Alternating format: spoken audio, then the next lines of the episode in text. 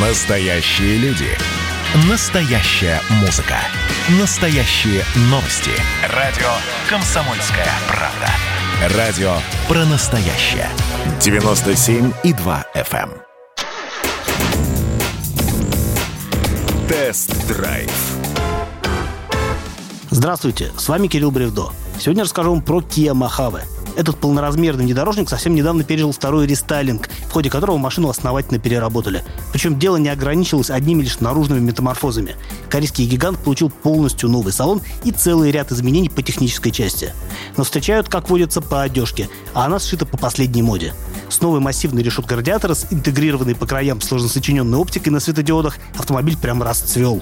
Если прежде внешность корейского внедорожника была, честно говоря, совершенно никакой, то теперь Махави стал средоточием брутальности. Да и задняя часть оформлена куда наряднее, чем прежде. Фонари со светодиодными элементами выглядят современно, а соединяющая их красная полоса с названием модели добавляет облику солидности. В общем, визуально флагманский внедорожник Kia стал внушительнее и дороже. Более того, за счет нового дизайна он стал казаться крупнее, хотя габариты почти не изменились.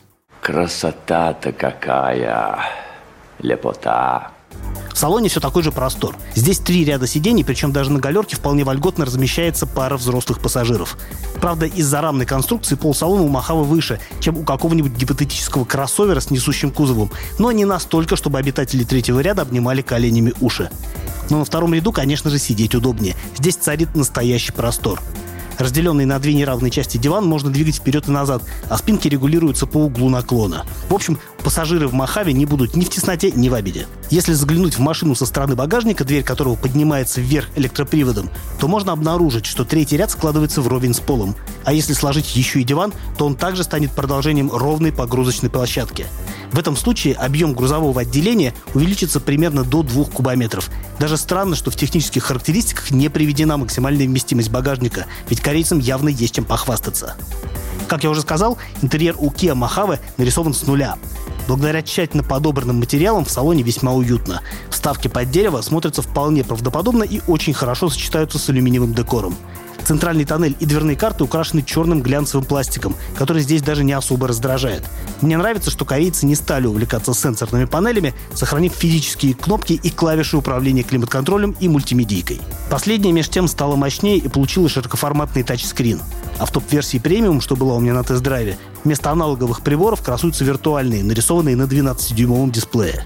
Кстати говоря, только в самой дорогой комплектации рулевая колонка оснащена электроприводом и имеет регулировку по вылету, в то время как в версиях попроще она механическая и настраивается только по высоте.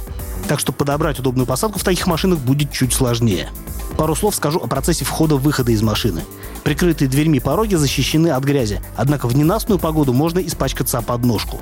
Честно говоря, я бы предпочел, чтобы ее не было вовсе. Лично мне пользоваться ей не слишком удобно. А вот за руль, отъезжающий к центральной панели при открытии двери для облегчения посадки, спасибо. Ну, а дальше все хорошо. Я довольно легко устроился на месте водителя, подогнав под себя кресло электроприводами и запомнив найденные настройки.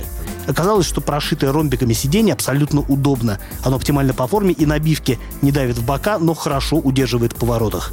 И в дальней дороге долго не устаешь. Да и летом будет не жарко, благо есть вентиляция. Да, стулья хорошие. Подарил кто-нибудь?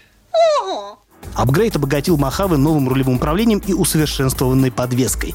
А вот силовой агрегат в составе дизельного V6 и восьмиступенчатого автомата остался прежним. О том, как это сказалось на ездовых качествах внедорожника, я обязательно поведаю вам в следующий раз. С вами был Кирилл Бревдо, радио «Комсомольская правда». Рулите с удовольствием. Тест-драйв